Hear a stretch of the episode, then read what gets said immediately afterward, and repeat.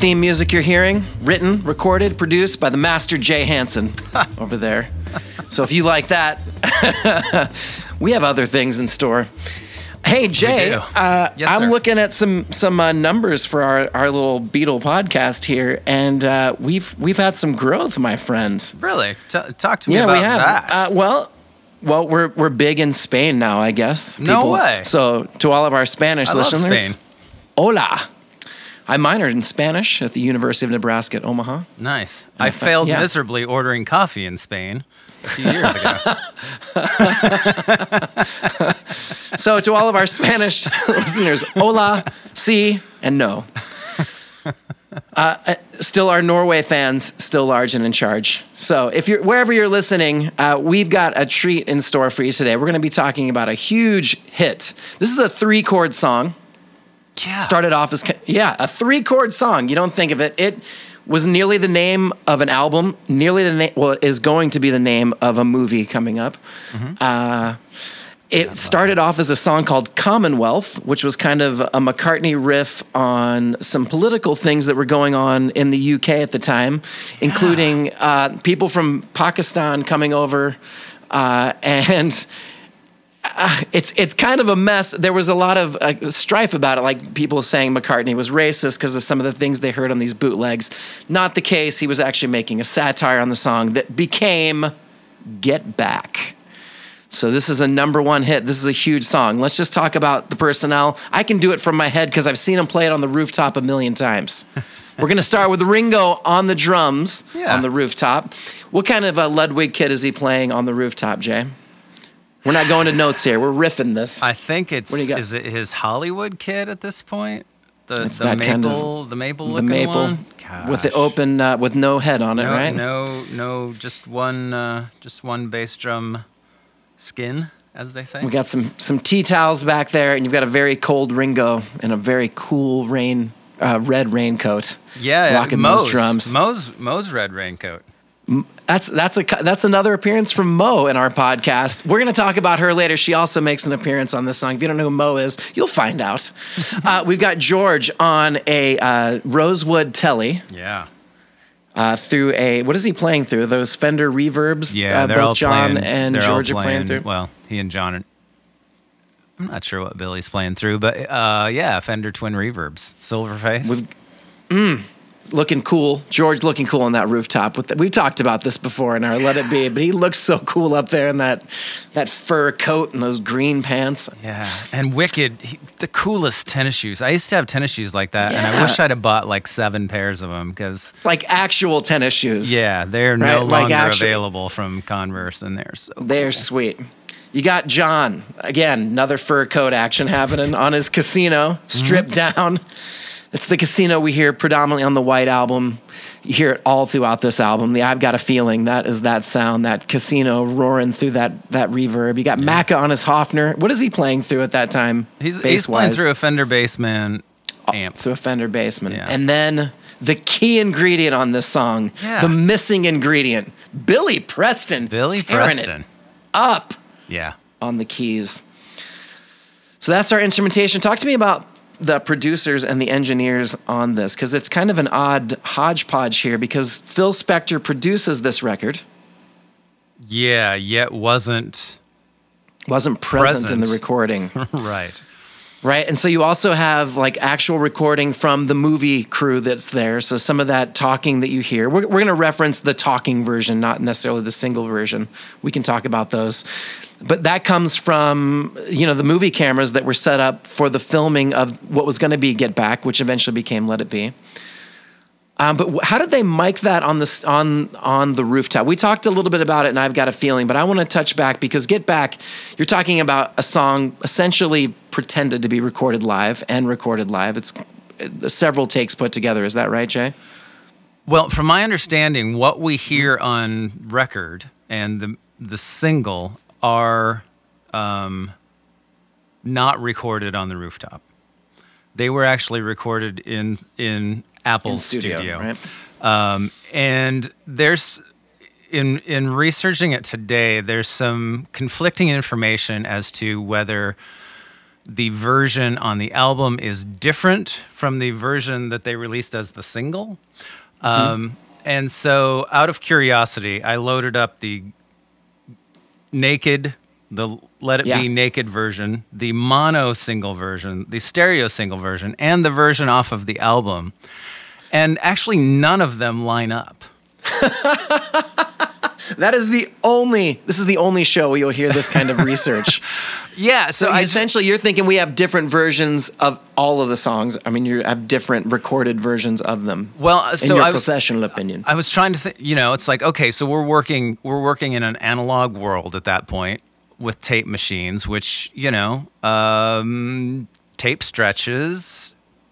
El- electricity is not always necessarily perfect. And so there could, you know, wow and flutter was a huge thing with, with tape machines. So that's possible. I mean, but by the end of the song, we are a good measure off on wow. on some of the versions. So I I don't know. I don't know that they're the same. I'd always heard that that that the single version was different than the uh, than the album version, and and and Spector faded it out and added you know edited in some of the talking because he wanted it to seem like it was a new Live, yeah. performance that was Right. released on the album because the single had been out for a while at that point. So I don't know.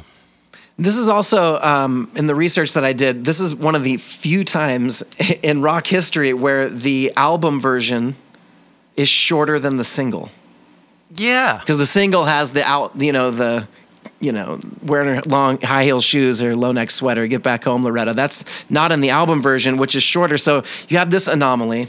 I'm going to read to you what it says on on the record. I broke, broke I'm showing it to you. Look at that. I broke out the record today. That, nice. This is a new phase Beatles album, essential to the content of the film. Let It Be was Let It Be was that they performed live for many of the tracks. In comes the warmth and the freshness of a live performance as reproduced for disc by Phil Spector. So they are selling you this idea that they recorded this live.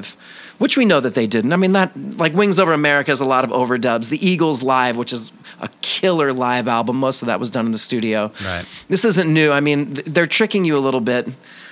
Um, and but this song, that's an interesting take because you have the single version, you have the album version, you have the Let It Be Naked version.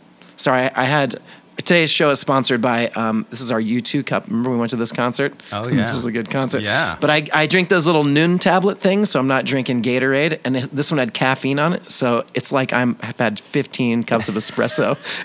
so we're gonna have a lot of information about Get Back today. This because but I mean, I just think this is one of those songs. It, you know, kind of like Revolution. There's a couple of. I like how the Beatles do that. There's a couple of different versions of the songs. Yeah. Yeah. It's cool. It's just a cool Beatle thing. Again, something that nobody else was doing that they do. So George Martin produces this session. right, but not right, credited he- on the single No- either. They were Man. they were George was was definitely in their uh, you know, he was out of the circle at this point. What a weird thing. Yeah. Um, yeah. Just in case you're not a huge and you're you know you're listening to this and not really understanding a lot of the history of the Beatles this album was recorded before Abbey Road.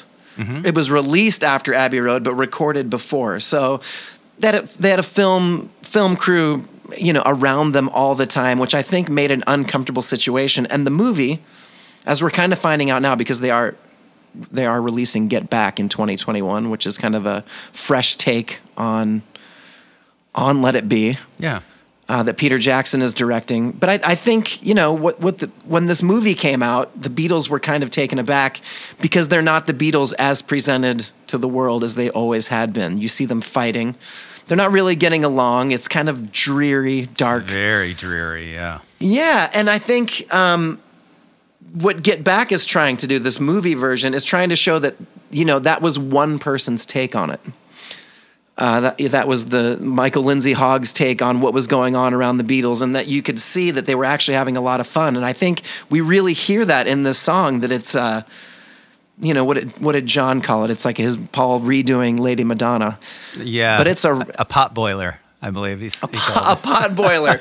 but it rocks. I mean, and you hear all the there are a lot of these different versions of it. Um, let's talk about technically what's going on in this song, and I think it's important. Uh, Ringo playing the shuffle beat throughout.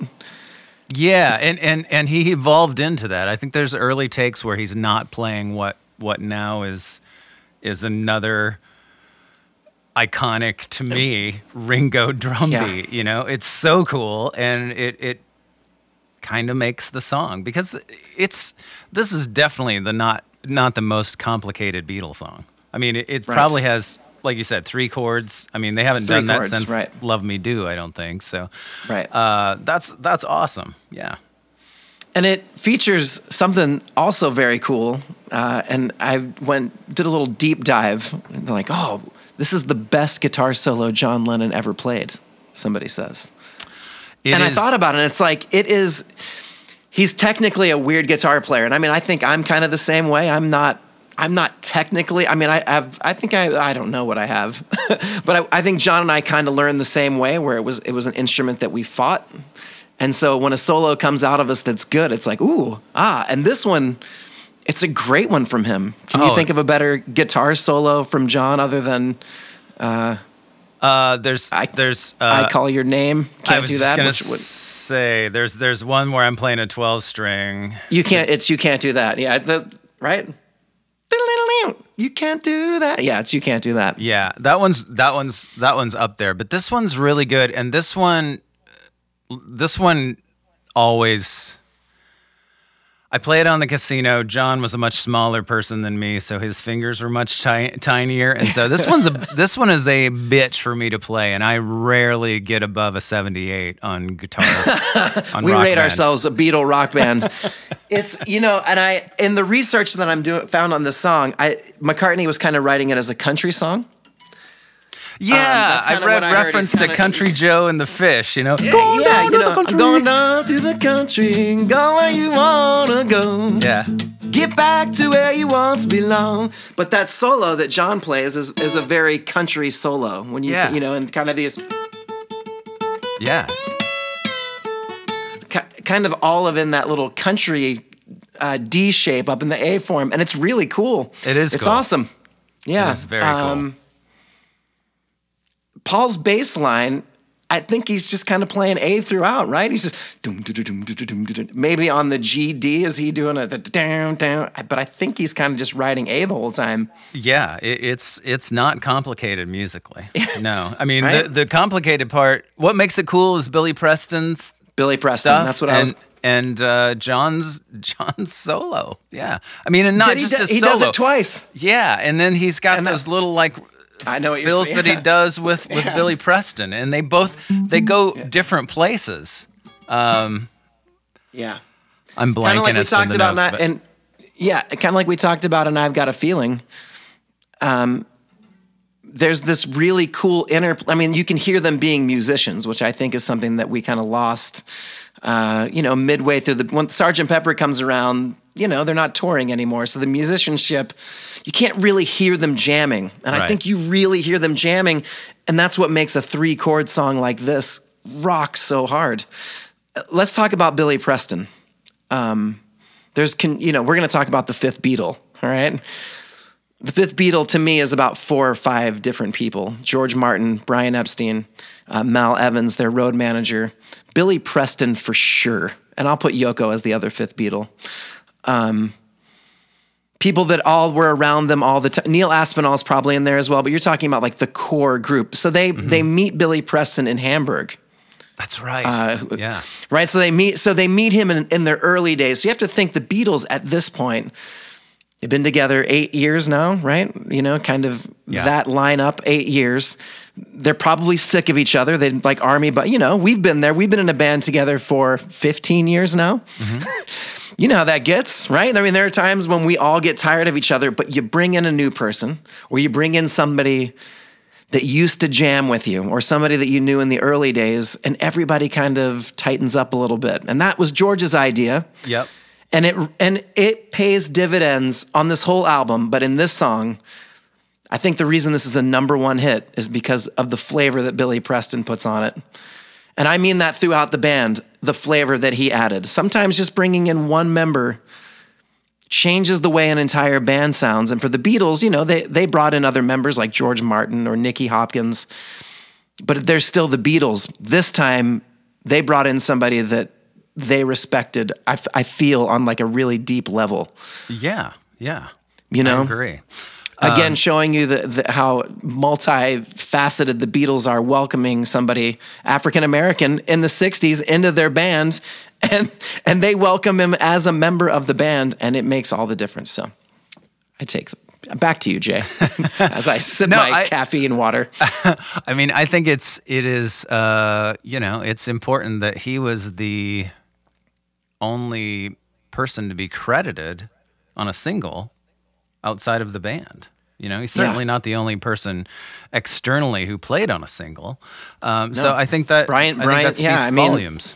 it, it I think it does too Jay and I think you know, when we were growing up, it, you you always talk about the fifth Beatle, right? And that's why I kind of made up that. I think there are five fifth Beatles. Um, yeah, And I, you know, people, as I'm BeatlesBible.com, great website, by the way. We endorse them. They have a lot of great information on there, but you can go down these rabbit holes and you just have people talking about, you know, this and that. And eh, like, I know, well, when, when they were there, John said to Billy Preston, it's like, listen, you have no idea who these people were, what they were doing. We all think we know, but what we can hear is that they bring in this guy and it makes all the difference. I think on the whole record, that kind of seemed like a dark time. Billy Preston lays that organ solo and let it be, plays the great stuff, and I've got a feeling. Don't let me down, which I come on. Is there a better key solo on a Beatles song? Yeah, maybe maybe I want you. She's so heavy, where Billy Preston comes back in and does it again. that, that that piece is amazing. he is a very very important element to the last two records that the Beatles make. So uh, I got to see him live. Uh, No when way. Clapton came to Omaha in the early 2000s. Thank God Billy Preston was in his band. It was unbelievable. Um, Billy's where it's at, man. Love that guy. He's great in Rest the in concert peace, for Billy. George too, man. He's so, so great. cool. I mean, he just has such a great energy about him, you know. And it's and so that's cool. and I, maybe that's what I'm talking about that you can feel in Yeah. this record, especially in this song. That energy that he brings, you know, and on the rooftop you don't even really see him, but when you do, right, he's just got yeah. his he's got his head down, and he's just he is. We know what that's like, Jay. We Yeah. know what that's like. Yeah, it's Wait, cool. Again, I'll say when you're when you're in a band and you bring in somebody that makes you up your game, it makes all the difference. And and get back. I mean, that's I think that's why we have a number one record out of this one. it's great. Let's talk about playing it live for a second. Well, Um, yeah, I alluded to it. It, it is Yeah. it is it is one of the harder songs for me to play. I think I- it is one of the hardest songs to play live. Yeah, Yeah. It, it's because it's all about it's all about feel. So the the drums, uh, you know, have to be locked in, and I yeah, I mean that that uh, John solo thing is is tricky for me for sure. It um you and I kind of trade off that little down down down down ding, ding, ding. like when you're playing the solo, I'll step in and it, it it's fun and there's a lot of interplay in this song. Um and if you're in a band, if you play a Stone song, you know what I'm talking about where Yeah, nice. Like in a right in a Stone song, if there's one guitar playing the right part and the other guitar isn't, it's not going to sound like the Stone song. Like you can't have satisfaction without the second guitar. It's not just down down down down down. The bass line has to be just right, and in this song, everything has to be right. Um, especially that key solo, where that little bing ding ding ding bing ding boom. I mean, you have to be. And so you and I, I mean, there's a lot of locking. And this is one of the few Beatles songs as well where you're getting a lesson from John explaining to George how to play it. You know, picture the fingers going, mm-cha, mm-cha, and you're like, damn, it is. So one guitar is like, mm-cha, mm-cha, mm-cha, and one is doom, dicka, doom, dicka, doom, and the bass is doom, doom, doom. And good luck, guys. That's all I'm telling you. Yeah. It appears to be easy. You'll look at it in your chord book and be like, oh, we can do this. It's not as, it's not that simple. Yeah, the um, um, the rhythm of it um, reminds me a lot of, even though John's not playing the rhythm between George and Billy Preston, it reminds me so much of "I Want to Hold Your Hand" because it's just like it's so, so much the foundation of things down there, you know. and so we talk uh, about cool. yeah yeah we talk about um some uh, you know people think what's the hardest what are the hardest beatles songs to play live and people think is it a day in the life is it i am the walrus is strawberry fields and it isn't it's songs like this songs like i want to hold your hand where there's feel where it's like a complete feel song um, it's good to welcome the feel songs back into the beatle catalog and that's why i think i really I mean, I do like this album. I listen to the whole, like we talked about. I want to listen to the whole album to hear where it fits, and um, I think it should have opened. It's a good one. Yeah. You know? Yeah. Definitely. Did you find out? T- tell me some interesting things you found out, kind of in research. Um, well, you asked earlier kn- who, who worked yeah. on it. Um, Yeah. Alan Parsons, his first day as a tape op. Please Later to form Doctor Evil's Alan Parsons project. Thank you. Thank you. I, I was working on that all morning and I still didn't get it. That was your first Doctor Evil reference of our podcast. I, ha- I have my Austin Powers cut out just a few feet away, actually. But Yeah, uh, baby. so uh, yeah, Austin or uh, Alan Parsons, uh, you know, for those who don't know, went on to produce, record, engineer "Dark Side of the Moon" by Pink Floyd, Considered by many the greatest rock record of all time. And more importantly to Nebraskans, it, he, you know, wrote, wrote the song that the Cornhuskers walk out to. To our European listeners, sorry about that. It's an American that- football reference. That's all I have to say about that. Um, George Martin, while at the um, while they were recording, asked, "What are you calling this, Paul?" When they were getting ready to record, and Paul repl- responded, "Shit, shit, take one." So I liked that. Yeah, I found that one as well. I like that one. lots of editing by Spector for the album version. Um, none of what was said beforehand or after was actually happened during the recording. part of the process. yeah, Yeah. so that was interesting. Um, I think the thing that I found most interesting was the the racial stuff. How this song Yeah. started out. Um, Yeah. So it- so Macca kind of wanted a little satire on, you know, Britain. Britain was having an immigration issue. Huh. Yeah. Huh. And then they had people from other countries that had to live sometimes 16 to a flat, as they talked about. Too many Pakistanis living in a council flat was was There a- you go. Was that was one of the lines. and so that's why it's Get Back as a satire, not actually telling people to get back. Yeah, and That is an interesting part of, yeah. Yeah, I, I didn't know that un- until this morning, and I think that's uh, they thought better of it, feeling like because Paul was was tagged as a racist when when Yeah. some of those alternate takes came out, um, and so I thought that was that was interesting. I didn't know about any of that stuff, so they they they kind of change direction with the lyric. It's kind of a nonsensical lyric in many Yeah. ways um, at this Yeah. point. Um, John thought it, it was aimed at Yoko because Right. every time Paul sang it in the studio, he looked at Yoko when he said, when he sang the line, get back to where you once belong. Or at least that's what John thought. So, Yeah. um, what else? The only other thing I have U2's Where the Streets Have No Name, inspired by the rooftop concert. Their their their video of it because they do Way it to in bring Los it home, pal. Yeah, Way you to know, I bring get, if I can get a U2 reference in, I'll do it. Um, let's see. One of the no mono mix, probably the first non mono single. They only went stereo because we've. Is that because of Phil Spector? Or is that because of uh, tech technology? Um, no, because this was this was the single, so this was this was before Phil. So I think I think uh, stereo had been tabbed okay at that point. So Got it. uh, Macca heard an early mix on the radio and uh, decided it needed to be remixed, and so they went back and remixed it. A lot of issues in that whole uh, the whole Phil Spector debacle with Paul not liking what he was hearing. That's all I got. Oh, and, I- I and a Billy couple of- Preston, uh, possible background vocal. Really? Yeah, there. Never heard that. I hadn't heard that either. I I would have, Like I'll have to listen. We'll give that a deeper listen. Listen. Okay, Linda McCartney you know where she was from?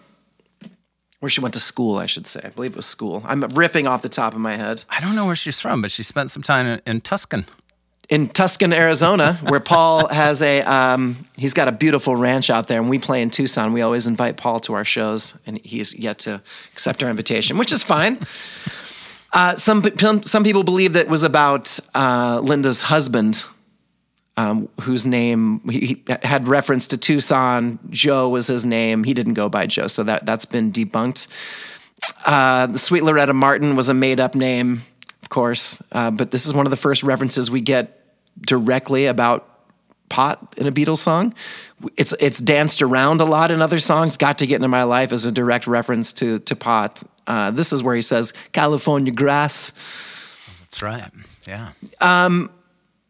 Personal feelings about this song. Um, I have I have a lot of them. Like I remember playing it live for the first time. I remember exactly where I was, how it fell apart, how wrong I was to call the song, thinking it's just three chords. It was at uh, the Mexican food place in Legacy, Roja.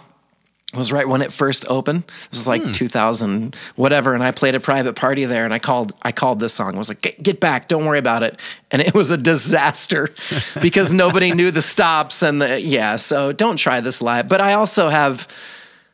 If you come to our shows, you see video of our dad that I put up on the screen. At the very end of the video, it shows my dad kind of dressed as Paul, and, and we put the dates of his life, you know, 53 to, to 96.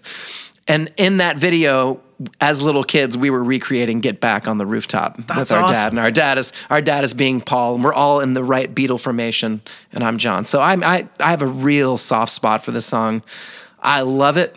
Um, it's a good one. How about you? Any personal mem- memories of this song? No, it just it is. Uh, it, it, when I think of Get Back now, I just know that I struggle playing it live. But it's always fun to play it live, though. That's the cool thing. Right, the t- yeah. where where it's placed in a set, it's a great rocker. Um, Paul kills this live. In fact, when when you and I got together, I was watching. Uh, I think it was 2018 in, in December at the O2 Arena. Paul brought out Ronnie Wood, who then brought out Ringo, and they played "Get Back" on stage. So So cool. Great live versions of this song. Um, there's a lot of rap songs called "Get Back." In case you're doing that deep dive, I listened to a couple. They were badass. hey, uh, before we rate these songs, which is kind of our thing, um, I know that we have people that are listening but not subscribing. So I guess this is what we have to do, do Jay. We have to invite people to subscribe to our podcast because we Oh, do yeah, have a lot do. of. Yeah, we have a lot of you listening and not subscribing. So we're not going to be annoying. We're not going to send you emails and all that stuff. We're just Oh, going to put out no. podcasts hopefully once a week, at worst, once every other week. Uh, we are going to get busy because life for us is starting to resume, but um, we'll still be back. We can do this anywhere now, buddy. Yeah, that's what's cool. Yeah. We're uh, this show is sponsored by Waterloo Coconut. If you haven't had the coconut by Waterloo, damn. What kind of coffee cup you rocking there, buddy? Well, uh, same coffee cup. Uh, I'm doing. I don't even remember what coffee I'm. I'm I'm drinking coffee. That's all I got. Excellent. Uh, again, our bibliography is we used Revolution in the Head as a reference. I used BeatlesBible.com uh, to do some deep research. Jay and has how many years of experience listening to the Beatles, my friends? Well, I started listening to him when I was probably five because I spun my sister's Red album continuously on her little green and white uh, hi-fi, and I'm using hi-fi in in quotes because the speaker's actually attached to the record player, and you could carry it around as a briefcase. Um, but uh, and the but the coolest thing about that, right before the help, which was on second side. Um, it had do do do do do do from from the movie. It had the James Oh, Bond theme. I, nice. If I could find that today, I'd be so happy. But Somebody could send that a link to that. And I know there's a record store I know that out there listening to us. yeah, they. But anyway- yeah, it exists somewhere. But anyway, uh, yeah, 45 that. plus years of experience uh, on each end of, uh, for us. We, we love this music. So if you have any suggestions, any songs you'd like to hear, info at billymcguigan.com. My name is spelled B I L L Y M C G U I G A N. It is now time to give this our glass onion rating. Jay, as always, I turn it over to you. I have a not predetermined score for this one. Oh, okay. So I'm, talk to me. uh, I'm going. Uh, I'm going seven point eight. Seven, eight. Yes. Excellent. Um, number one hit. It is. It is probably one of the most well-known Beatles songs. Mm-hmm. I, I would think. I mean, certainly, you know, uh, I remember having the 20 greatest hits of the Beatles, and it was on there. So I'm like, wow, if you're in the top 20 of of that catalog, that's pretty solid. Yeah. Um, it's a funny lyric. Uh, I think it's, you know, there's a lot of different versions of it, which is which is kind of cool, you know, as a as a Beatle nerd, uh, to like kind of dig into it and, and see how it progressed. Um, it's part of why I didn't go higher is that it it it does have a a connotation of failure for me. Personal reasons. It loses two points from the Russian judge or the Norwegian judge based upon degree of difficulty. yeah. so um, that's probably the reason I, I I tap it down. That's fair. bit, so. That's fair.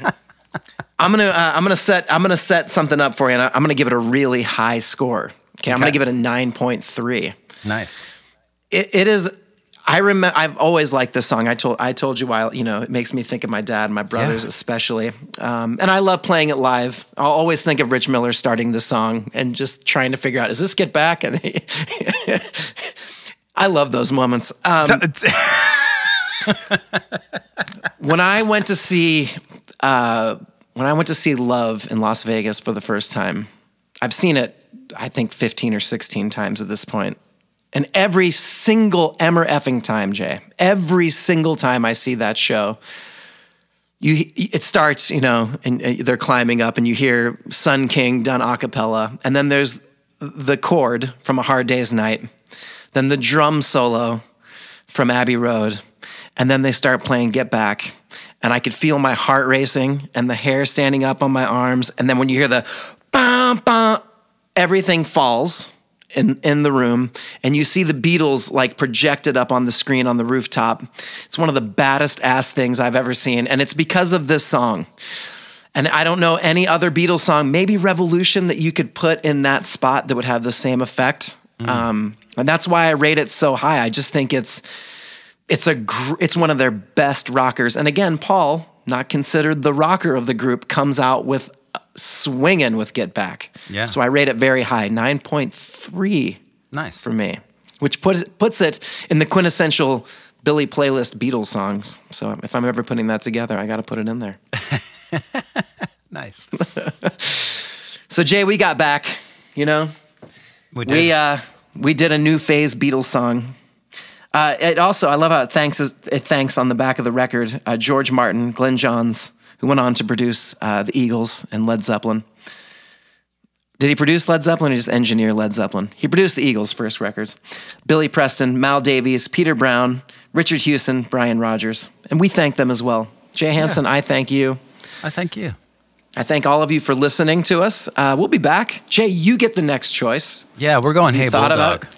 Hey, bulldog. Oh, baby. Yeah.